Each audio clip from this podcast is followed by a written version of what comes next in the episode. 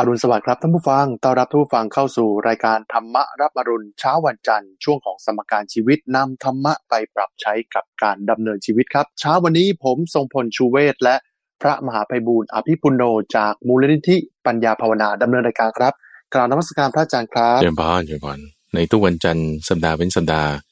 ก็จะมีคุณทรงพลที่เป็นผู้จัดรายการบันทึกสถานการณ์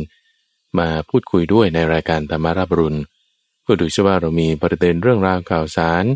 หรือว่าสิ่งใด ๆ ที่เราจะสามารถนำธรรมะมาปรับใช้ในชีวิตประจำวันกันได้ เดี๋ยววนนี้เรามีประเด็นอะไรกันบ้างคุณสมพลเจริญพรครับครับเรื่องแรกเนี่ยก็อยากจะชวนคุยเรื่องปากท้องเรื่องของเศรษฐกิจกันก่อนนะครับครับเรื่องของการเงินการทองเนี่ยหลายคนเนี่ยเขาก็มีการเอ่อวางแผนการใช้จ่ายในครัวเรือนนะครับอืมว่าตรงนี้ต้องเหลือเก็บเท่าไหร่และใช้เท่าไหร่เนี่ย หรือบางครอบครัวเนี่ยถ้าให้ดีเนี่ยก็ทำ บัญชีรายรับรายจ่ายกันเลยนะครับ อันนี้ก็ถือว่าเป็นการวางแผนการใช้เงินการออมเงินอะที่ดีมากนะครับอืมแต่ก็มีข้อคำถามได้ยินมาว่า อันนี้ไม่ทราบว่าเท็จจริงประการใดนะครับ เพราะว่าอืมอืมพูดต่อๆกันมาบอกว่าในสมัยพุทธกาลเนี่ย พระพุทธเจ้าเนี่ยเคยตรัสสอนเอาไว้ว่าจะต้องมีการแบ่งทรัพย์เนี่ยเป็นจำนวนสามส่วนสี่ส่วนเป็นเปอร์เซ็นต์เปอร์เซ็นต์เนี่ยในการใช้เป็นจำนวนนี้ในเรื่องนี้เนี่ย สักเท่าไหร่นะคือคือในสมัยก่อนเนี่ยโอ้ยหลายพันปีแล้วการที่พระพุทธเจ้าเนี่ยท่านทรงมีเอ่อความนึกคิดเกี่ยวกับเรื่องนี้แสดงว่าทันสมัยมากอืมนะฮะว่าเออต้องมีการแบ่งจ่ายเป็นเท่าไหร่เนี่ยพระอาจารย์ครับหลักธรรมตรงนี้เนี่ยมีอยู่จริงไหมแล้วก็องค์สมเด็จพระสัมมาสัมพุทธเจ้าเนี่ยเขามีหลักการยังไงครับ ถ้าจริงนะฮะเห็นไหมว่าเราควรที่จะมีการแบ่งจ่ายการแบ่งทรัพย์ในครัวเรือนในการใช้เงินกันยังไงครับเอ่อ ก็จะมีอยู่ที่ปรากฏในพระไตรปิฎกนี้อยู่สามสามจุดด้วยกันแล้วก็คือเป็นเรื่องที่สอนนายสิงคาละกะเอาไว้ คือเรื่องของ cash flow เลยนะคุณสมบัตินะครับ คือหลักการใช้จ่ายเนี่ยมันมันมาทีหลัง แต่ว่าท่านดูทั้งรายรับและรายจ่าย รายรับและรายจ่ายว่า รายจ่ายอย่าให้ท่วมรายรับ รายรับต้องท่วมรายจ่าย นี่คือหลักการของท่านครับก็คือต้องมี cash flow เนี่ยเป็นบวก คือกระแสเงินสดต้องเป็นบวกนี่คือหลักการที่เราพูดในเอ่อทางบัญชี ทาง accounting เนี่ยก็จะมีคำนี้ว่าเอ่อ cash flow ต้องเป็นบวกถูกไหมเออซึ่ง cash flow ก็คือเงินเข้าและเงินออก ลบกัน ถ้าเงินออกมากกว่าเงินเข้า คุณ cash flow เป็นลบ ครับ ถ้าเงินเข้ามากกว่าเงินออก cash flow คุณเป็นบวก ทีนี้มันจะออกไปตรงไหนได้บ้าง มันจะเข้ามาจากอะไรได้บ้างอันนี้คือสำคัญเราก็ต้องอันดับแรกก่อนขาเข้า นี่คือที่ท่านสอนในสิงคาลกานะครับในสิงคาลกาเนี่ยก็เป็นเด็กหนุ่มที่เพิ่งเติบโตขึ้นมาพ่อนี่เป็นคนที่มีศรัทธาในพระพุทธศาสนามากพ่อกับแม่นะฮะแต่ว่าในสิงคาลกาเนี่ยไม่ได้เรื่องเลยคุณสมบัติวัดไม่ไป ศึกษาธรรมะไม่เอาขี้เกียจขี้คร้านคือก็จะพูดถึงสมัยนี้ก็เล่นแต่เกมเอาว่างี้แหละฮะอ่าเล่นแต่เกมไม่สนใจอะไรเรียนหนังสือก็ไม่เก่งพ่อก็เลยคิดว่า โอ้ลูกเราเป็นอย่างนี้นี่มันมันจะไปไม่ดีเนี่ย จะไปนรกเนี่ยทำไงดี ชวนไปไว้ก็ไม่ไปเดี๋ยวไปหาพระพุทธเจ้าก็ไม่เอา ท่านก็เลยออกอุบายอย่างนี้ แล้วตอนนั้นก็ก็ป่วยด้วยแล้วว่าคือใกล้จะตายละคุณพ่อของนายสิงห์ละกะ คุณพ่อก็เลยบอกงี้บอกว่าเออลูกพ่อเนี่ยมีคำสั่งเสียสุดท้ายไว้ ว่าให้ลูกเนี่ย นอบน้อมทิศนะ นอบน้อมคทิศรับแล้วก็ตายไป นะคือเหมือนกับคำสั่งเสียสุดท้ายของพ่อเนี่ย ลูกเนี่ยโอ้จำฝังใจเลยพ่อให้นอบน้อมทิศพ่อให้นอบน้อมทิศตื่นเช้าคือมาอะไรแล้วฮะเออ ก็คือเขาก็อาบน้ำแต่งชุดขาวหวีผมเรียบแปร่นะคุณสมบัติแล้วก็ไปหน้าบ้าน ครับ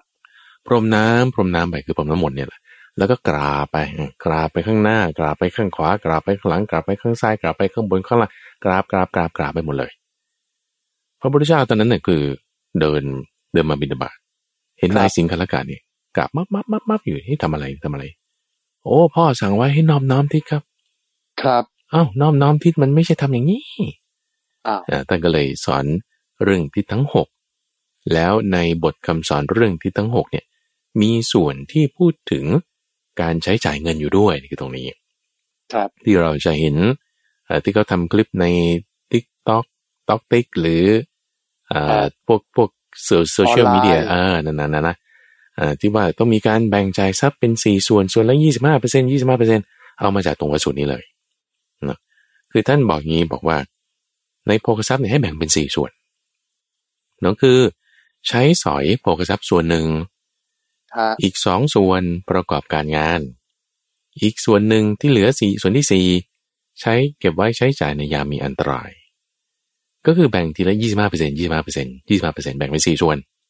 ครับ อันนี้คือถ้าตีความอย่างนี้ เราก็จะพบว่าสัดส่วนมันต้องยี่สิบห้าเปอร์เซ็นเลยเหรอ ในการเก็บไว้ในยามอันตรายใช้ประกอบการงานห้าสิบเปอร์เซ็นต์ใช้สอยยี่สิบคือบางคนก็ทำไม่ได้สัดส่วนนั้น ครับก็จะหมายทีนี้ถ้าเราไปดูในตัวบทจริง ๆ เนี่ย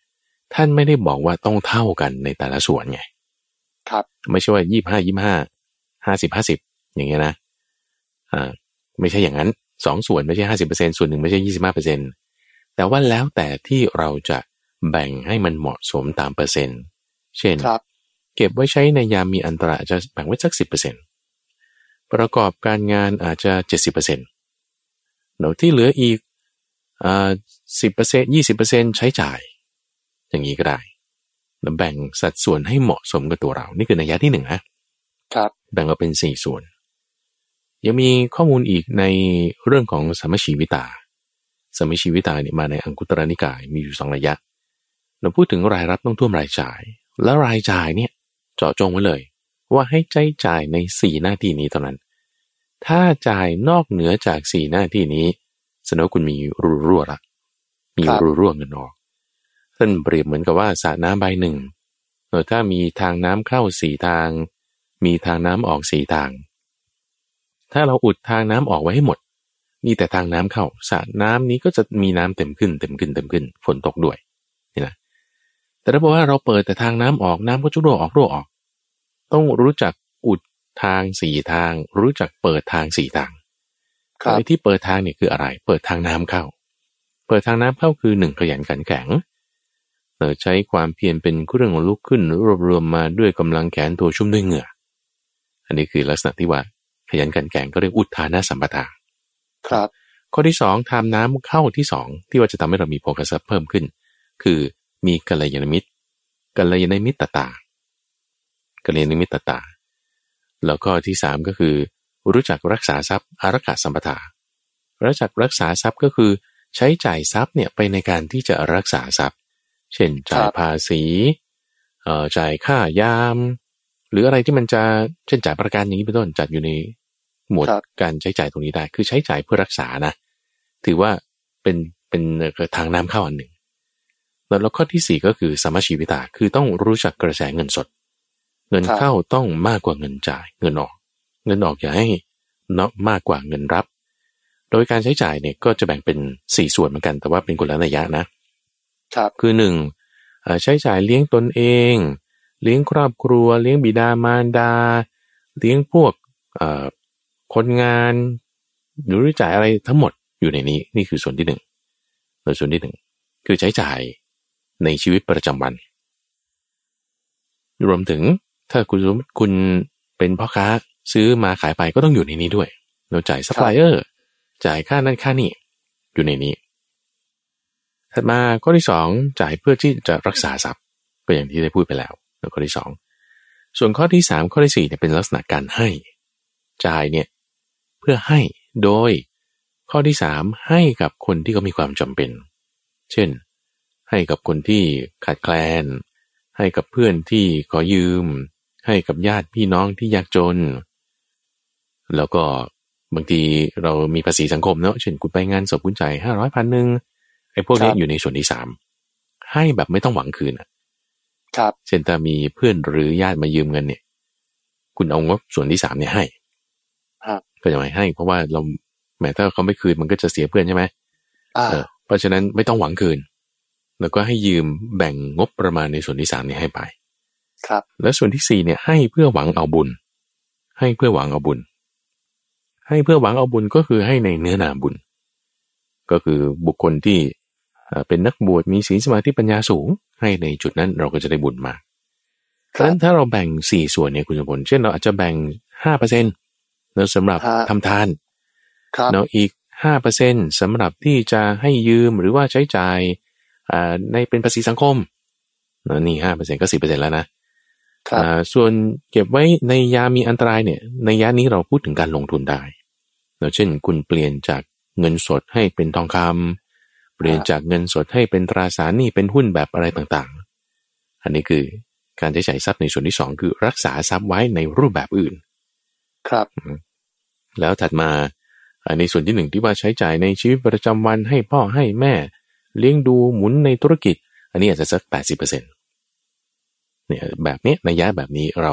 แบ่งจ่ายทรัพย์ให้เหมาะสม สิ่งที่จะเกิดขึ้นก็คือว่า ถ้าเราจ่ายแบบนี้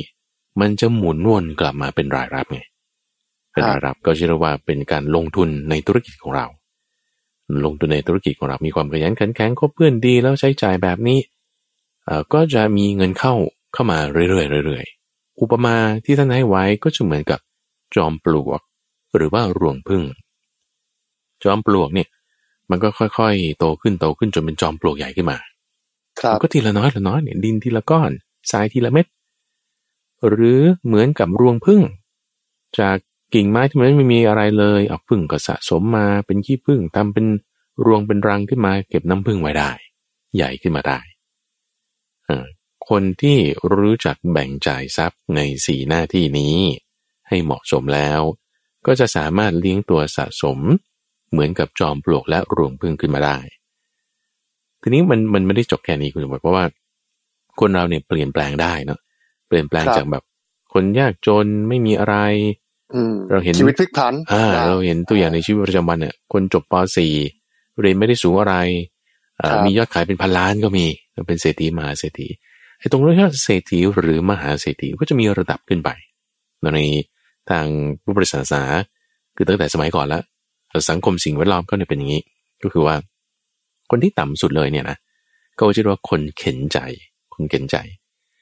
คนจนเข็นใจไร้ทรัพย์สมบัติจะไปหางานทำก็ยากหาเช้ากินค่ำอดมื้อกินมื้อเนี่ยเป็นอย่างนี้ครับ ขึ้นมาอีกหน่อยก็คือคนรับจ้างทั่วไป คนรับจ้างทั่วไปครับก็ยังอยู่ในการที่บอกเอ่อรับจ้างลักษณะเนี้ยก็หมายความว่าเอ่ออย่างแรกเนี่ยที่ว่าคนเข็นใจคือฝืดเครื่องเนาะรายรับนี่มันไม่ไม่จะ cover ครอบคลุมรายจ่ายได้เท่าไหร่โอเคนะครับถัดมาอีกระดับที่สองนี่ก็คือคนทั่วๆไปที่รายรับเนี่ยพอกับรายจ่ายอยู่ แต่ไม่มีเงินเก็บ ครับวันไหนหยุดงานก็อดอย่างนี้เป็นต้นถัดมาขึ้นมาหน่อยคืออิสระชน อิสระชนเนี่ยท่านจะหมายถึงคนที่ว่าพอมีเงินเก็บบ้างอย่างเช่นเอ่อคนที่ทำงานแล้วก็มีเงินเก็บสักสิบหรือยี่สิบเดือนของค่าใช้จ่ายในแต่ละเดือน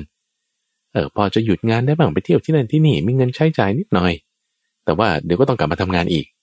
อันเนี้ยครับเขาเรียกว่าอิสระชน ถัดมาอีกเขาจะเรียกว่ากุดุมพีกุดุมพีกุดุมพีเนี่ยคือหมายถึง ผู้ที่เริ่มมีสินทรัพย์ชนิดที่คุณไม่ต้องไปลงทุนทำ คือหมายถึงว่าคุณไม่ต้องไปลงมือเองทำอะนะแล้วก็มีเงินสดเข้ามา มีกระแสเงินสดเข้ามา อย่างเช่นว่า คุณมีที่ดิน แล้วก็ปล่อยเช่า แล้วคุณก็ไม่ได้ต้องไปลงมือทำไง อย่างสมมติว่าเอ่อคนที่ต้องไปลงมือทำอย่างเช่นหมอพยาบาลอย่างเงี้ยนะ ถ้าวันไหนคุณไม่ไปทำงานคุณ คุณก็ไม่ได้เงินไงนึกออกไหมเออ ซึ่งไอ้ไอ้ลักษณะการที่คุณต้องลงไปทำงานแล้วคุณถึงได้เงินเนี่ยเขาเรียกว่า active income รายได้ที่คุณจะต้องเอ่อ ต้องไปลงมือใช้เวลาคุณถึงจะได้มาครัแต่บถ้าเป็นลักษณะของกุดุมพีขึ้นไป เขาจะให้เงินทำงานแทน ก็คือคุณมีที่อยู่แล้วแล้วปล่อยเช่า คุณไม่ต้องไปทำอะไรเองในที่นั้น แต่คุณอื่นมาทำแล้วคุณได้เงิน นี่คือลักษณะของกุดุมพีขึ้นมา ก็คือให้เงินทำงานแทนครับก็จะหมายแต่ไอปริมาณเงินตรงเนี้ยมันยังไม่ได้มากเกินถึงขนาดว่าค่าใช้จ่ายในแต่ละเดือน ก็จึงเป็นระดับที่เรียกว่ากุดุมพี มีบ้างมีบ้าง แล้วก็ต้องทำงานบ้าง แล้วก็มีส่วนที่เป็นรายได้ ที่เราไม่ต้องไปลงมือด้วยก็มี ขึ้นมาอีกก็จะเป็นระดับเศรษฐีละเศรษฐีนี่ก็คือจะเป็นคนที่ไม่ต้องทำอะไรแล้วเลยแล้วนั่งอยู่บ้านเฉยๆ ก็มีรายรับเข้ามาที่จะมากกว่ารายจ่าย ที่ตัวเองต้องจ่ายออกไป อันนี้คือระดับเศรษฐีไม่ต้องลงมือทำงาน ก็อาจจะมีแหล่งรายได้หนึ่งแหล่ง หรือสองแห่ง เช่น คุณมีที่ดินคุณปล่อยเช่า แล้วก็คุณอ่ามีที่ดินอีกแปลงหนึ่งก็อ่าให้เขาทำการเกษตร จ้างคนมาทำการเกษตร แล้วตัวเองก็เก็บผลผลิต อย่างนี้ก็ได้ แล้วก็ระดับมหาเศรษฐีนี่ขึ้นไปอีกนะ ระดับมหาเศรษฐี ระดับครับมหาเศรษฐีเนี่ยก็จะมีกลไก คือเศรษฐีเนี่ยจะเริ่มเป็นจอมปลวกแล้วก็รวงพึ่งละกลุ่มพีเนี่ยนะก็จะเป็นจอมปลวกรวงพึ่งที่เล็ก ๆ อยู่ แต่พอเป็นเศรษฐีมีจอมปลวกใหญ่ขึ้นมาละหนึ่งจอมปลวก พอเป็นมหาเศรษฐีเนี่ย ก็จะมีจอมปลวกหรือรวงพึ่งหลายหลายๆอันละอ่าอ่ามีจอมปลวกเช่นก็คือในที่นี้คือมีธุรกิจสี่ห้าอย่าง มีอ่าเช่น ธุรกิจคุณทำการเกษตรนะอันหนึ่งละ คุณยังอ่าทำเกี่ยวกับเทเลคอมอีกอันหนึ่งละฮะคุณยังทำเกี่ยวกับลงทุนในอุตสาหกรรมก่อสร้างละอีกอันหนึ่งละ มีหครัลายบหลายธุรกิจนี่คือระดับ มหาเศรษฐีเราก็จะไล่ขึ้นไปอย่างนี้ไล่ขึ้นไปอย่างนี้อ่าในในในสมัยพุทธกาลนะชนชั้นก็เขาก็แบ่งกันแบบนี้อ่าก็อันนี้ก็จึงเป็นเป็นเรื่องที่เราเรียนรู้ได้นะคุณผู้ชมว่าจากคนที่ไม่มีอะไรเลยเป็นทุกขตาบุคคลน่ะฮะหาเช้ากินข้ามทำงานยากเข็นเฮ้เราก็ค่อยๆ ปรับเปลี่ยนอ่ามีความขยันขันแข็ง เห็นช่องทาง หา passive income สร้างที่ดีอย่างสองอย่างทำธุรกิจนี้แล้วก็ทำธุรกิจนั้น ได้ขึ้นมาก็เป็นระดับมหาเศรษฐีได้ด้วยหลักการนี้นั่นเองนี่คือพระพุทธเจ้าสอนไว้นะเออเดี๋ยวเราบอกครับครับเรื่องของการแบ่งทรัพย์เนี่ยก็มีตั้งแต่พุทธกาลแล้วนะครับ แต่ว่าสัดส่วนเนี่ยก็ไม่ได้บอกว่า 50% 20%เอาเป็นว่าก็จะต้องมีรายรับมากกว่ารายจ่ายแล้วเราจะไม่เป็นทุกข์เพราะว่าอืมออกการเป็นหนี้นี่บอกตรงๆนะฮะอ่าเป็นทุกข์ที่สุดถูกต้องเป็นทุกข์ถูกต้องที่สุดเลยฮะ การไม่มีหนี้เป็นลาบอันประเสริฐนะครับ มีประเด็นที่จะเพิ่มตัวนี้อีกนิดหนึ่งก็คือว่า อย่างที่คุณทรงครับพลพูดนะว่าการเป็นหนี้เนี่ยถามว่าไอ้ไอ้รายจ่ายที่ว่าเราต้องจ่ายสีหน้าที่เนี่ย ถ้าสมมติว่าเงินเราออกไปโดยที่ไม่ได้ใช้จ่ายในสีหน้าที่เนี่ยนี่ตรงนี้คือพลาดตัวนี้คือพลาดมันจะออกไปอย่างเช่นหนึ่งเป็นนักเลงสุราอ่าถ้าใช้จ่ายไปทางด้านนั้นเนี่ยไม่ถูกละสองเป็นนักเลงการพนันนั่นคืออบายมุขทั้งหลายเลย สุราการพนันเที่ยวตามตรอกซอกซอยในเวลากลางคืนคบเพื่อนชั่ว พวกนี้จะทำให้เงินออกไปโดย ไม่ถูกต้องละเงินนั้นเนี่ยจะพาเราไปสู่อบาย หมายถึงตกนรก แต่ถ้าเราเงินออกไปทั้งสีหน้าที่ที่พูดมาเมื่อสักครู่เนี่ย เงินนั้นจะกลับมาเป็นรายรับให้เราได้ ถ้าออกไปในทางคือมันมันจะสับสนได้ทุกวันนี้ เช่นครับคุณไป เอ่อเลี้ยงลูกค้าอย่างเงี้ยคุณคิดว่าเออลูกค้าจะซื้อของเราแต่เลี้ยงด้วยอะไรเลี้ยงด้วยเหล้าแล้วเลี้ยงด้วย ก็จะมีคำพูดนั้นนักเรงสุรา นักเรงเจ้าผู้หญิงการพนันคือเจ้าชู้อ่า นักเรงการพนันและการครับคบเพื่อนชั่วสี่อย่างเนี้ยเป็นอบายมุขเนี่ยถ้าเรามีเงินรั่วไหลออกไปในทางสีหน้าที่นี้สีแบบเนี้ยอันนี้คือผิดพลาดละฮะผิดพลาดแล้วก็จะพาไปในทางที่ไม่ดีเราก็ต้องระวังตรงนี้ แล้วก็พอไปนี้ไม่ดีปุ๊บเนี่ยรายจ่ายมากกว่ารายรับเนี่ย คือมันเป็นหนี้แล้วเลย ครับอ่าเป็นหนี้ตรงนี้แหละที่ว่าเพราะมีรายจ่ายที่ไม่ใช่สี่หน้าที่ตามที่พูดมา รายจ่ายสี่หน้าที่ที่ไม่ดีนั้นคืออบายมุกนั่นเองต้องระวังเกิดปะครับครับอะก็เรื่องของอบายมุขเป็นสิ่งที่ต้องลดละเลิกนะฮะคือถ้าใครได้สัมผัสแล้วเนี่ยก็ควรที่จะลดละเลิก แต่ถ้าใครยังไม่เคยสัมผัส ก็อย่าไปยุ่งกับมันดีที่สุดนะครับ เพราะว่าเป็นหนทางแห่งความเสื่อมครับ มาดูเรื่องของเอ่อหลักการเกี่ยวกับธรรมะกันบ้างนะครับ คือสมัยก่อนเนี่ยการที่เราจะ เอ่อเรียนเกี่ยวกับธรรมะ เราจะเอ่อท่องอะไรเกี่ยวกับตัวบท หรือว่าจะหาสื่อธรรมะเนี่ยเราก็ต้องไปตามวัด ไปดูหนังสือไปดูบอร์ดนิทรรศการ หรือไปดูอะไรก็ตามอืมเนี่ยอืมอืมยากยากยากเย็นแสนเข็นมากครับ หรือบางครั้งเนี่ยสมัยก่อนเนี่ยพระอาจารย์ต้องไปหาซีดี ต้องไปหาซีดี แต่เดี๋ยวเนี้ยใช่ใช่เดี๋ยวนี้ได้ซีดีไม่มีแล้วนะฮะสมัยก่อนต้องไปหาเทปธรรมะฟังนะฮะแต่เดี๋ยวนี้ธรรมะอยู่ในทุกที่ ทุกที่คือยังไง เพราะเดี๋ยวเนี้ยคนอะ ก็จะมีมือถือกันเกือบทุกคนแล้วนะครับอืมแล้วก็โลกออนไลน์ตอนนี้เนี่ยก็จะมี t ิ k t o k จะมี YouTube จะมี Facebook เนี่ยอืมอืมที่จะมีเรื่องของการเผยแผ่ธรรมะกันมากยิ่งขึ้น เขาก็เลยสอบถามมาว่า คนสมัยนี้บรรลุธรรมกันเยอะเออผมผมฟังเนี่ยผมก็เอ๊ะสงสัยบรรลุธรรมเป็นไปได้ยังไงเออเพราะเขาบอกว่าเทคโนโลยีสมัยนี้ล้ำหน้ากว่าสมัยก่อนอืมสมัยก่อนการหาฟังธรรมะเป็นเรื่องยาก นะฮะเดี๋ยวนี้ธรรมะมาทุกที่มีทุกทางคำถามก็คือว่าการบรรลุธรรมขั้นโสดาบันเนี่ยเดี๋ยวนี้เขาบอกว่าบรรลุธรรมกันง่ายครับ ด้วยการฟัง YouTube ด้วยการเปิดโทรศัพท์ฟังนะครับ บอกว่าการบรรลุธรรมขั้นโสดาบันบรรลุได้ง่ายจริงๆเหรอครับโอเคเพราะมีคนบอกว่าเดี๋ยวนี้ฟังจากสื่อต่างๆ ออนไลน์เนี่ยบรรลุธรรมกันเยอะครับ จริงไหมครับ โอเค ก็ต้องพูดถึงขั้นตรงนี้นิดหนึ่งก่อนนะว่าโสดาบันเนี่ยมันคืออะไร อะขั้นไหนอะอ่าก็คือในทางคำสอนของพระพุทธเจ้าเนี่ย ก็จะแบ่งระดับของบุคคลที่มาตามทางคำสอนไว้อยู่สี่ขั้นด้วยกันแต่ว่าเอ้ยคุณเป็นคนพูดคุณเป็นคนพูดเอ่อคุณคนพูดแล้วคุณทำอะไรที่จะระบุว่าตัวตัวเองเป็นคนพูดมันไม่ใช่แค่ว่าระบุอยู่ในบัตรประชาชนนะครับคนจะเป็นคนนับถือพุทธอะ มันต้องอย่างน้อยเลย มันจะมีลักษณะอยู่ที่ท่านจะบอกบอกไว้ แล้วก็ ถ้าเราพูดถึงระดับก็จะแบ่งไว้สี่ระดับ ตั้งแต่โสดาบัน สกทาคามี อนาคามี แล้วก็พระอรหันต์ ทีนี้เกณฑ์ที่ท่านบอกว่าโสดาบันเนี่ยคืออะไร แล้วหนึ่งต้องมีศีลศีลห้าบริสุทธิ์เลยนะศีลห้านี่ฮะไม่ขาดไม่ทะลุไม่ด่างไม่ปล่อย นี่ข้อที่หนึ่งสองคุณต้องมีศรัทธาในพระพุทธเจ้า พระธรรมและพระสงฆ์นี่คือสองสามสี่ชนิดที่ไม่หวั่นไหวไม่คลอนแคลน ครับเนี่ยเป็นศรัทธาที่ตั้งมั่นไม่หวั่นไหวไม่คลอนแคลนฮะเอาแค่สี่อย่างนี้พอคุณสมบัติคุณเป็นคนพูดแล้ว ครับคือคุณคำว่าคนพูดเนี่ยคือหมายถึง คุณเป็นโสดาบันนะโสดาบันมีคุณสมบัติแค่นี้เอง ครับตอนนี้โสดาบันที่มีคุณสมบัติอย่างเนี้ย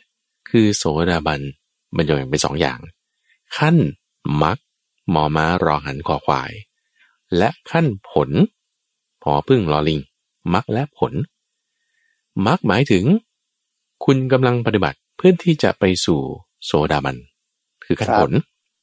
ฮะผลหมายถึงคุณสำเร็จแล้ว ครับ ในแต่ละอย่างที่ว่าโสดาบันสกทาคามีอนาคามีอรหันต์เนี่ยจะก็แบ่งเป็นมรรคและผลมรรคและผลของแต่ละขั้นละขั้นนั้นๆแล้วมรรคคืออะไรผลคืออะไรแล้วความแตกต่างกันระหว่างมรรคและผลก็คือว่า ถ้ามรรคคุณก็จะมีสี่อย่างนี้ แต่ว่ายังละเครื่องร้อยรัด สามอย่างยังไม่ได้ ครับเครื่องร้อยรัดนั้นคืออะไร คือเครื่องร้อยรัดให้อยู่ในภพเครื่องร้อยรัดให้อยู่ในภพมีสามอย่างคือสักยทิฏฐิคือความเห็นว่าไอ้นี่เป็นตัวเราของเรา คุณต้องละความเห็นที่ว่าเป็นตัวเราของเราเนี่ยให้ได้ ข้อที่หนึ่ง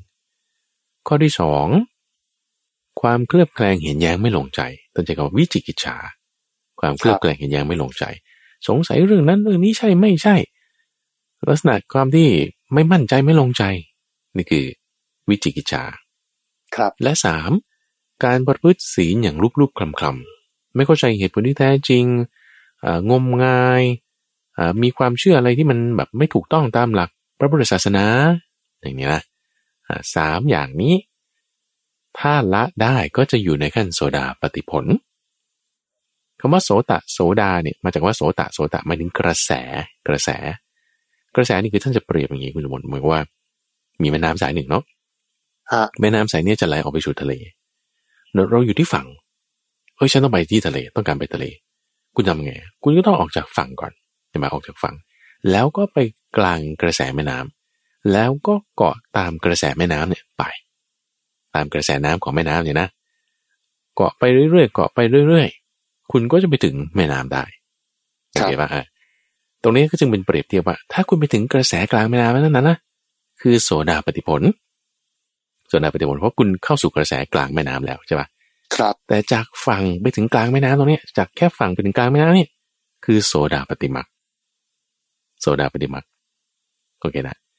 ทีนี้จากฝั่งฝั่งที่เราอยู่เนี่ยนะเรามีเรือแล้วเนี่ยหรือแพก็ตาม คุณจะไปกลางแม่น้ำนี่ระหว่างทางเนี่ยนะ มันจะมีจระเข้อยู่อยู่บน ครับหนึ่งจระเข้สองปลาร้ายสามน้ำวนสี่คลื่น พวกเนี้ยจะซัดเรากลับเข้าฝั่ง หรือไม่ก็ทำให้เรือเราจม ไปเกาะกลางกระแสแม่น้ำไม่ได้ ครับ หรือแม้แต่อยู่กลางแม่น้ำแล้วเองก็ตามนะ ถ้าผมว่าโดนคลื่นเอ่อไม่รู้จักระวังเกาะกลางที่มันอยู่กลางแม่น้ำบางทีมันมีแก่งหินอะไรตรงกลางกูต้องหลบให้ดีอ่าไม่งั้นมันก็พังได้ อันนี้คือเป็นอุปมาที่พระเจ้ายกขึ้น เนาะว่าอ่าเรื่องจระเข้คือปากท้องถ้าเห็นแก่กินเห็นแก่นอนขี้เกียจเนี่ยคือจระเข้นะปลาร้ายนี่คือปลาฉลามเนี่ยหรือปลาปริญญานี่นะครัก็บคือเพศตรงข้าม เพศตรงข้ามจะทำให้คุณผิดศีลไหมทำให้คุณมีความกำหนัดยินดีไหมนี่คือข้อที่สองฮะแล้วคลื่นนี่คือความโกรธความขับแค้นเดี๋ยวคนนั้นทำให้ไม่พอใจก็โกรธก็ขับแค้นก็เกลียดเขานี่คือคลื่น จะซัดเรากลับเข้าฝั่งหรือเรือล่มได้ ครับแล้วก็ที่สี่น้ำวนนี่คือความคิดนึกไปในทางกามความคิดนึกไปในทางกามความสุขทางตาทางหูเนี่ย คิดวนไปวนไปอยู่ในนี้ มันก็ติดอยู่นั่นแหละมันก็ไปต่อไม่ได้อ่านี่คืออุปสรรคที่เราจะเจอในความที่ว่าจากโสดามักโสดาขั้นมักนะ ไปโสดาขั้นผล ครับท่านพูดอย่างนี้คุณสมบัติบอกว่า ถ้าคุณมีความรู้สึกอย่างนี้นะว่า เอ๊ะตื่นเช้ามาเนี่ย รู้สึกว่าอะไรมันไม่ค่อยเที่ยงนะฮะสมมติเราเราตื่นเช้ามาเรานอนสบายเต็มที่ตื่นเช้ามาอืมรู้สึกว่าสิ่งต่างๆ ในโลกมันไม่ค่อยเที่ยงนะแค่แค่มีความความเข้าใจแค่นี้นะ มีความเชื่อมีจิตน้อมไปนะคุณสมบัติครับ แล้วคุณยังทำอะไรไม่ได้แค่แวบเดียวเองก็ตามเนี่ย นั่นน่ะ คือคุณเป็นโสดาบันขั้นมรรคแล้วนะเข้าใจไหมคุณเป็นโสดาบันขั้นมรรคนะครับ ซึ่งพระอาจารย์ว่ามันไม่ได้ยากไง ก็จะหมายคือแค่ว่าปรับความเห็นนิดเดียวว่าสิ่งทั้งหลายทั้งปวงเนี่ยมันไม่ค่อยเที่ยงนะ มีแค่ความเชื่อมีแค่จิตน้อมไปเนี่ย มันก็ใช่แล้วเลยนะอ่านึกออกมาคือ มันเป็นขั้นมรรคเลย แต่ว่าทีนี้ขั้นมรรคตรงนี้แหละ มันหลุดได้ไหมครับอย่างบางทีแบบฉันตื่นเช้ามาเออทุกสิ่งทุกอย่างไม่ค่อยเที่ยงนั่นเนี่ยวันนี้จิตใจสบายโอเคขับรถไปทำงานขับรถไปทำงานเสร็จปุ๊บมีคนขับปาดหน้าก็เกลียดเขาละอ่าอ่าด่าเขาละอย่างเงี้ยอ่าอันครันี้บอันนี้หลุดแล้วหลุดแล้ว คือคือหลุดนี้อาจจะยังไม่ได้หลุดเต็มที่เอาสมมติว่าถ้าผิดศีลเลยก็แล้วกันเช่นอ่าขโมยของ หรือว่าอ่าลงมือทำร้ายทุบตีฆ่าสัตว์อะไรอย่างเงี้ยนะเอาก็แสดงว่าคุณผิดศีลแล้วเนี่ย คุณผิดศีลละ ก็แสดงว่าไม่ได้เป็นโสดาบันละโสดาบันขั้นมรรคเนี่ยมันหลุดละอืมไอการที่ว่าทำให้เรามีความเชื่อมีจิตน้อมไปได้เนี่ยเพราะว่าคุณก็มีศรัทธาในพระพุทธพระธรรมพระสงฆ์ชนิดที่อย่างลงมันไม่หวั่นไหวครับศีลชนิดที่ไม่ทะลุไม่ด่างไม่ปร้อย ศรัทธาเนี่ยมันมีการทดสอบกันได้นะคุณสมบัติอย่างเช่นว่าเอ่อถ้าเป็นผู้หญิงเงี้ยเนาะแล้วก็อันอันนี้คือเขามีการทดสอบกันได้ตั้งแต่สมัยพุทธกาลนะนะคุณสมบัตินะอ่าครับเอาเคสในสมัยก่อนก็กลานว่าก็มีคนจนเข็นใจไร้ทรัพย์สมบัติคนหนึ่ง คือแบบต่ำเตี้ยที่สุดในสังคมเลย ครับคแบรับบแบบที่พูดเมื่อสักครู่นี้ คนนี้ก็บอกว่าเขาไปฟังธรรมพระพุทธเจ้า แล้วก็ ตัวเองก็เป็นคนโรคเรื้อนด้วยนะคือคือมีโรคที่ผิวหนังอะใครเห็นก็รังเกียจเนี่ย เวลาไปวัดฟังธรรมเนี่ยไปนั่งหน้าๆไม่ได้นะเขาจะยี้ตัวเองก็เลยไปแอบไปนั่งหลังๆที่สุดเลยนะฮะครับเออแล้วก็ไม่แน่ใจว่าสมัยก่อนเนี่ยเขาคือแน่นอนเขาไม่มีเครื่องเสียง ก็ไม่แน่ใจว่าได้ยินเสียงยังไงนะเอออ่าอ่าอาจจะมีวิธียังไงก็ตามทีนี้เขาฟังเทศน์พระพุทธเจ้าไปฟังไปฟังไปเนี่ย จิตเนี่ยไล่ไปตามกระแสแห่งธรรมะเกิดปล่อยวางได้ เนาะเป็นโสดาบันขั้นมรรคเลยนะคนนี้นะครับนะก็เรียกว่าชื่อว่านายสุปาพุทธะเป็นคนโรคเรื้อนเป็นคนเข็นใจเออพอฟังเสร็จปุ๊บโอ้โหจิตใจนุ่มนวลลงหย่อนลงถึงโสดาบันขั้นผลได้เลยพอเป็นโสดาบันขั้นผลแล้วเนี่ย ก็เลยแหมมันมันดีใจมากเลยอยากจะไปบอกพระพุทธเจ้าว่านี่ฉัน ฉันบรรลุธรรมแล้วนะบรรลุแล้วเอออย่างเงี้ยนะครับ เลยรอจังหวะที่ว่าคนอื่นเขาไปกันหมดแล้ว ตัวเองเนี่ยก็จะค่อยๆคคลานเข้าไปจากท้ายห้องที่สุดเลยนะ จะไปหาครับพระพุทธเจ้าเพื่อรายงานผลการปฏิบัติ ปรากฏว่ามีเทวดาตนหนึ่ง เอ่อที่เป็นตัวเขียวๆนะ ก็คือท้าวสกัดเทวราชพระอินทร์ครับเอ่อพระอินทร์ก็เลยรู้ข้อเนี้ยเลยมาทดสอบอีตาหมอนี่ครับทดสอบบอกว่า อืมคนนี้ก็ได้บรรลุโสดาบันแล้วเนาะแล้วก็จะไปหาพระพุทธเจ้าบอกเรื่องนี้เดี๋ยวขอทดสอบมันสักหน่อย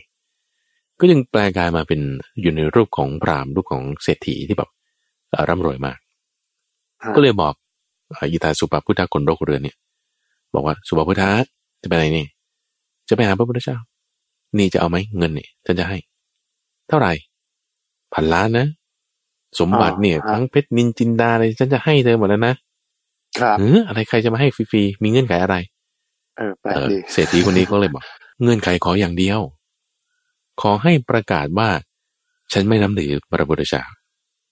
ขอให้ประกาศว่าฉันไม่นับถือพระธรรมขอให้ประกาศว่าฉันไม่นับถือพระสงฆ์อ่าอ่าก็คือประกาศว่า ที่เทศอยู่นั่นน่ะไม่ใช่พระพุทธเจ้าหรอกพระพุทธเจ้าไม่มีจริง พระธรรมไม่มีจริงพระสงฆ์ไม่มีจริง ด้วยเอาผลประโยชน์เรื่องเงินกันมาอ่า อย่างนี้ไงอ่า เอาไหมครับเอาไหมอืมอื้อหือเขาก็จุกเอาไหมขึ้น อ่า ไม่เอาไง เพราะเป็นโสดาขั้นผลแล้วไงโสดาครับขั้นผลโสดาปฏิผลแล้วเนี่ยไม่เอา จะไม่ว่าจะด้วยเงินมากเท่าไหร่คือสมมติถ้าถ้ามีเอ่อ คนมายื่นข้อเสนอให้เราบอกให้เราเปลี่ยนศาสนาเราเปลี่ยนศาสนาคือไม่นับถือแล้วพระพุทธพระธรรมพระสงฆ์นี่ฉันไปนับถือ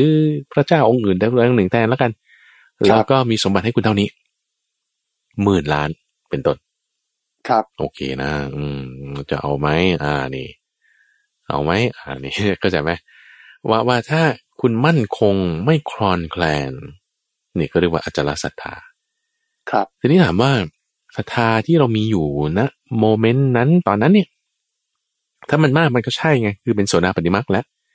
ทีนี้พอคุณหลุดปุ๊บไอโซดาปฏิมาคก็หายไปออกนอกทาง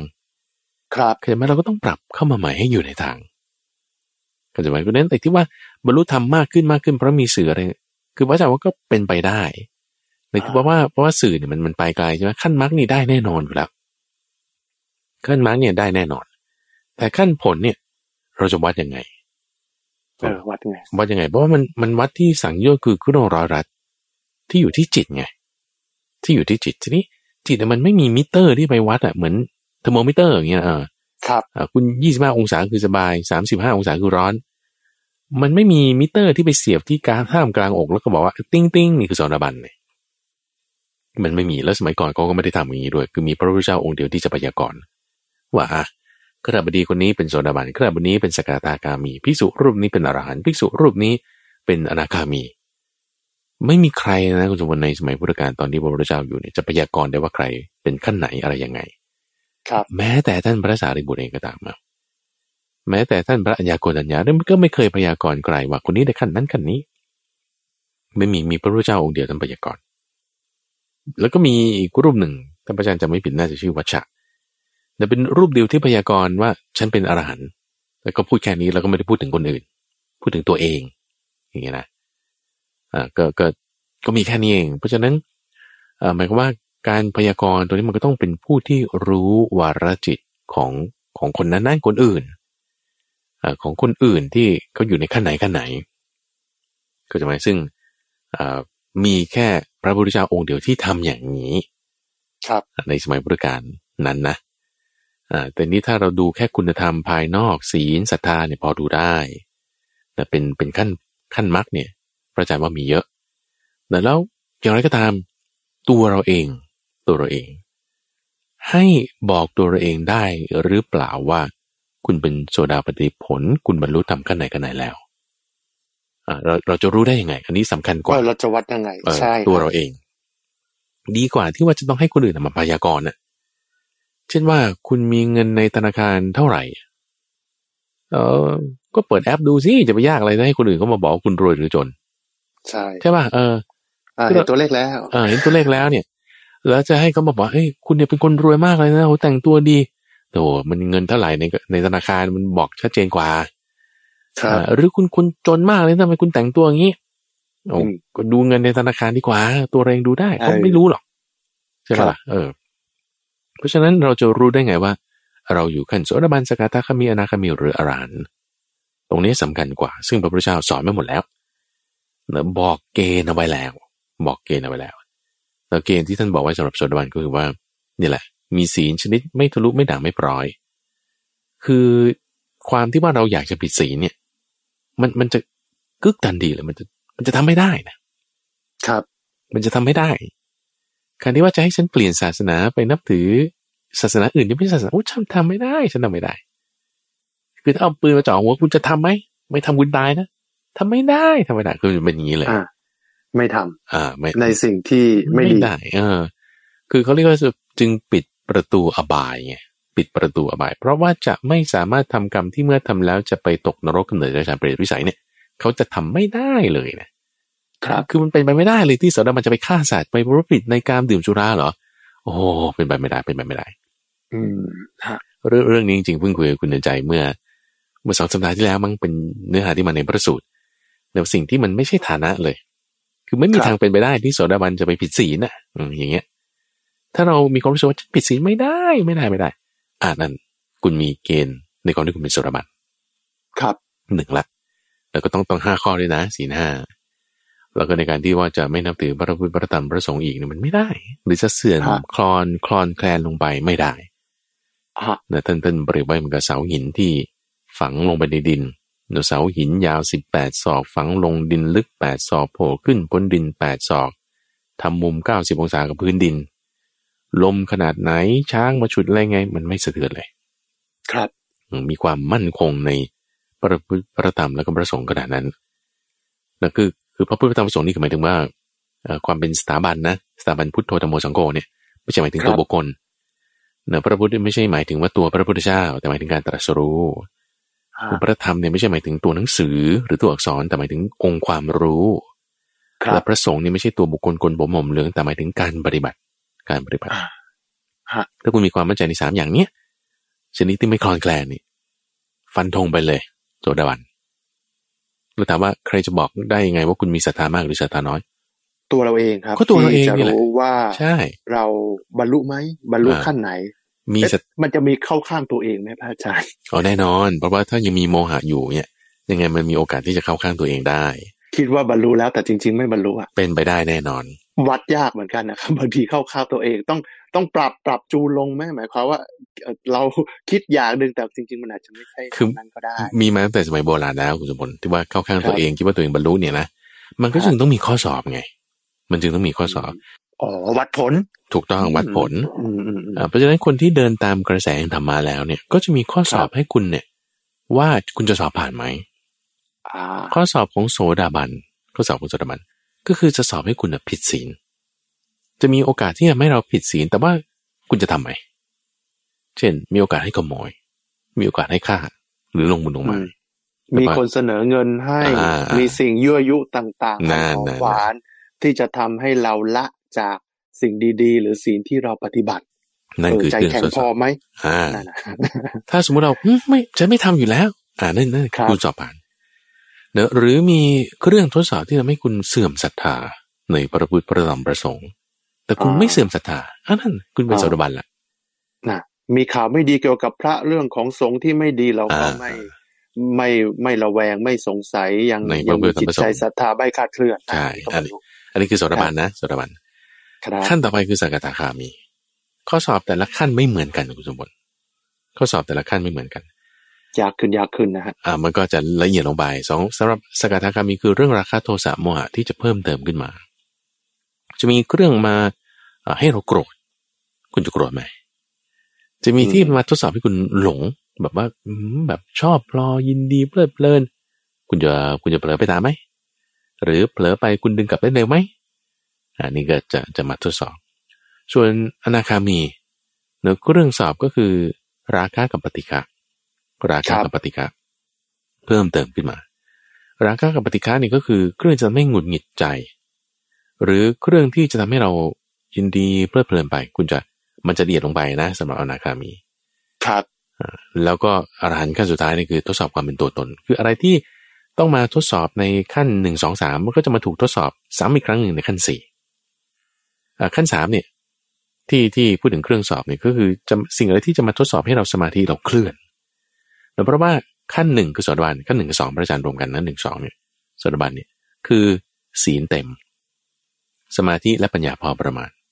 ถ้าศีลเต็มก็จะมีเครื่องมือมาทดสอบว่าศีลน่ะคุณอ่าจะจะผิดไหมแต่สำหรับขั้นที่สองขั้นที่สองคืออนาคามีเนี่ยนะ สิ่งที่จะเต็มคือศีลและสมาธิเต็ม ก็จะมีเครื่องมาสอบว่าสมาธิคุณจะเคลื่อนไหมครับเช่นเวลาที่คุณทำสมาธิอยู่แล้วมันจะมีเครื่องอะไรมาให้หงุดหงิดใจเนี่ยคุณจะเผลอเพลินไปไหม หลุดไปไหมอ่าเพราะว่าสมาธิคุณเต็มแล้ว ถ้าเต็มจริง ๆ มันไม่หลุดหรอกแล้วขั้นที่สามอ่าอรหันต์เนี่ยก็จะมีปัญญาเต็ม ก็จะมีเครื่องทดสอบความเป็นตัวตนอ่าความเป็นอนัตตาคุณเข้าใจไหม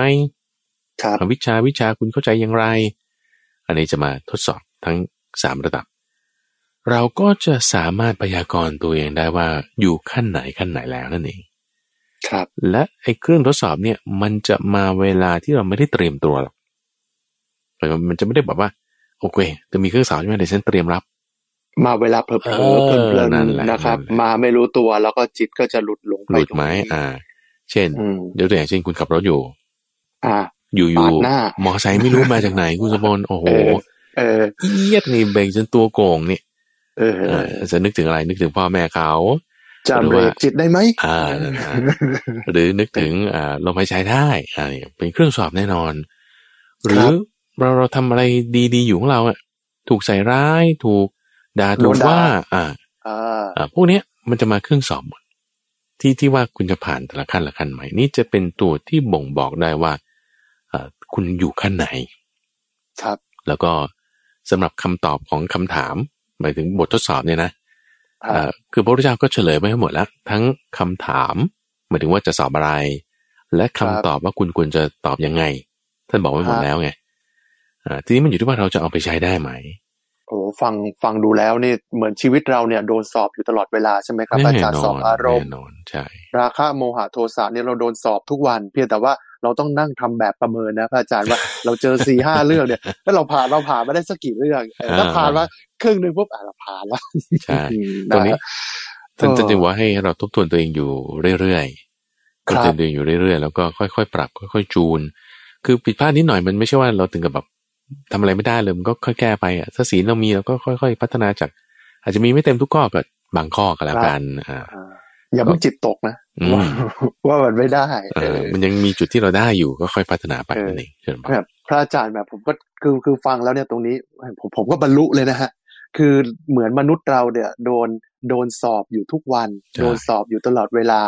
ด้วยสิ่งต่างๆ ที่มันเข้ามาที่เราเรียกว่าผัสสะนะฮะอืมทำให้จิตใจเราลุ่มหลงทำให้จิตใจเราอาจจะมีความโกรธ หรือว่ามีความโลภหรือว่ามีความ หลงอะไรไปบ้าง ไม่ว่าจะเป็นดูหนังดูทีวี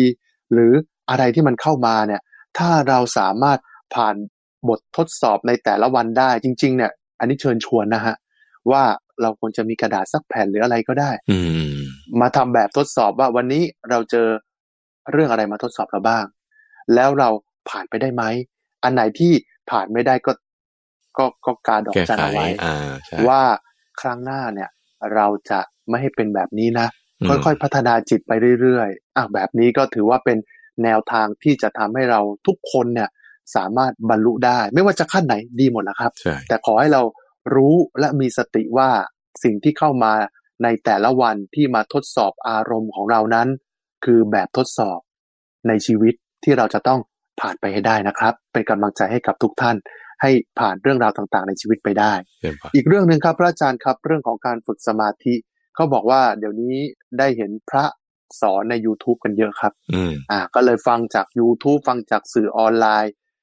กับอีกวิธีหนึ่ง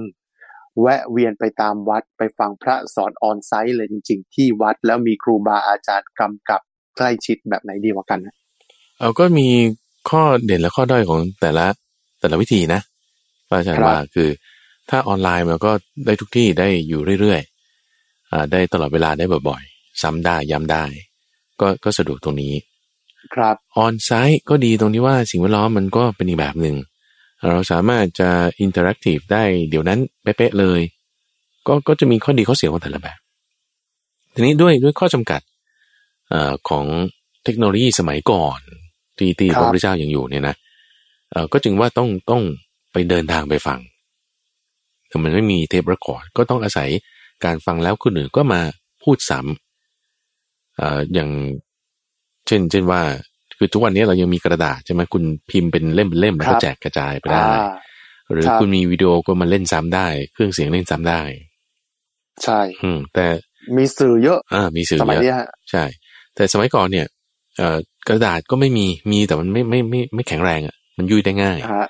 คโอ้รับยตรงพวกชนชั้นสูงเท่านั้นที่จะเอาทองคำมาตีเป็นแผ่นแล้วก็เขียนลงไปโอ้มันก็ได้ทีละก๊อปปี้ก๊อปปี้อีก แต่ว่าวิธีที่ง่ายที่สุดและสะดวกที่สุดในการที่จะเผยแผ่คำสอนก็คือฟังเอาสมมติท่านพูดครั้งเดียว ฟังร้อยคนก็คือได้ร้อยก๊อปปี้ละและไอ้ร้อยคนนี้ก็ไปพูดต่ออีกร้อยคน ก็ได้อีกร้อยก๊อปปี้เป็นร้อยคูณร้อยก็เป็นหมื่นเป็นแสนขึ้นมาอย่างนี้อืมก็จะเป็นลักษณะการเผยแผ่ที่ว่า ด้วยวาจาต่อไปต่อไป มุกปาฐะเข้าใจคำนี้ บอกต่อกันบอกไปต่อกันไปใช่ อ่า ทีนี้ตรงเนี้ย มันก็จะมีช่องว่างอยู่ว่า ถ้าสมมติตอบก็ไปตอบไปแล้ว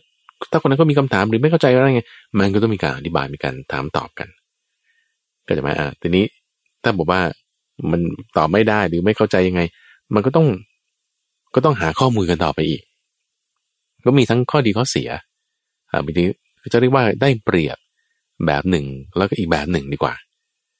ครัแล้วบก็ต้องทั้งสองอย่างพระอาจารย์คิดว่ามันไปด้วยกัน เราไปด้วยกันมันก็ก็จะดี ครับ แล้วก็เวลาที่เราไม่เข้าใจจุดไหนสงสัยยังไงเนี่ยเอ่อการการถามหรือสงสัยเนี่ยนะอะเราก็ต้องมีหลักในการถาม เพราะว่าคำถามที่เกิดจากวิจิกิจฉาก็มีนะ เป็นยังไงฮะวิจิกิจฉาคือถามหาเรื่องนะอ๋อเอ่อถามหาข้อผิดนะครับเอ่อไม่ได้ถามหาข้อถูกอะอืมจับผิดไม่สร้างสรรค์ต้องการทำลาย อ่า แล้วถามขึ้นมา อย่างเงี้ย อย่างเช่น บางเคสเราเห็นได้นักข่าวถามหาเรื่องก็จะไหมอะเข้าใจถามหาข้ใจเรื่องเออตามรายการต่างๆอะไรบางทีเราเออเฮ้ยมันคือนั่นแหละเออคือถามด้วยวิจิกิจฉา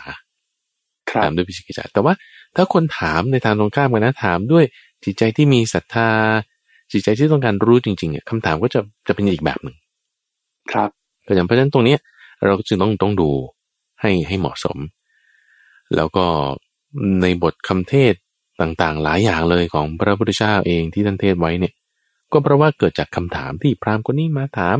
ภิกษุรูปนี้มาถามถามด้วยวิจิกิจฉาบ้างถามด้วยความศรัทธาบ้าง ก็ก็จึงเป็นประโยชน์ในการที่ว่าคือบางทีเราเจอผู้รู้แล้วได้สอบถามปัญหาไอ้ไอ้ปมบางอย่างในจิตใจของเราเนี่ยมันจะถูกปลดได้ ถูกแก้ได้อันล็อกได้หงายได้ คลี่คลายได้ ครับสำหรับการไปเจอกันจริง ๆ มันก็จึงเป็นผลดี ในในแบบนี้อ่าครับ แล้วก็ก็ต้องดูอะว่าจะเดินทางไหมหรือว่าจะอืมอยู่ที่ทางไกลก็ได้ทั้งนั้น อ่า ครับก็คือมีช่องทางให้เลือกหลายทิศทางหลายรูปแบบในการที่จะฟังธรรมในสมัยนี้ก็ขึ้นอยู่ แต่ว่าเอ่อวิจารณญาณแต่ละท่านความสะดวกความตกลงใจของแต่ละท่านว่าจะตกลงใจในรูปแบบไหนดีทั้งนั้นนะฮะการฟังธรรมจะที่ไหนจะจะเอ่อ รูปแบบไหนนะครับ ขอให้นำหลักธรรมเหล่านั้นเข้าถึงจิตใจและนำไปสู่การปฏิบัติที่แท้จริงนะครับพระอาจารย์ครับอ่าเรื่องของการตักบาตรพระเนี่ยเคยได้ยินว่าถ้าเราได้ตักบาตรหรือทำบุญกับพระอรหันต์จะได้บุญมากอืมๆอันนี้จริงใช่ไหมครับใช่จริงใช่ไหมใช่อาจารย์ใช่อาจารย์เป็นพุทธพจน์เลย อ่า นั่นแหละครับ ก็เลยสงสัยและอยากจะสอบถามว่าแล้ว ผมจะรู้ได้ยังไงครับ ว่าพระรูปนั้นคือพระอรหันต์สังเกตยังไงครับ โอเคอ่ามีข้าราชบดีคนหนึ่งที่ชื่อว่าพยาคาปะทะ แล้วก็ครัก็บมาคุยเรื่องนี้กับพระพุทธเจ้าเนี่ยแหละบอกว่าเนี่ยทานที่ผมจะให้นะผมจะให้กับพระอรหันต์เท่านั้นนะเพราะว่าผมเนี่ยต้องการบุญมากอ่าพระพุทธเจ้าก็เลยบอกว่า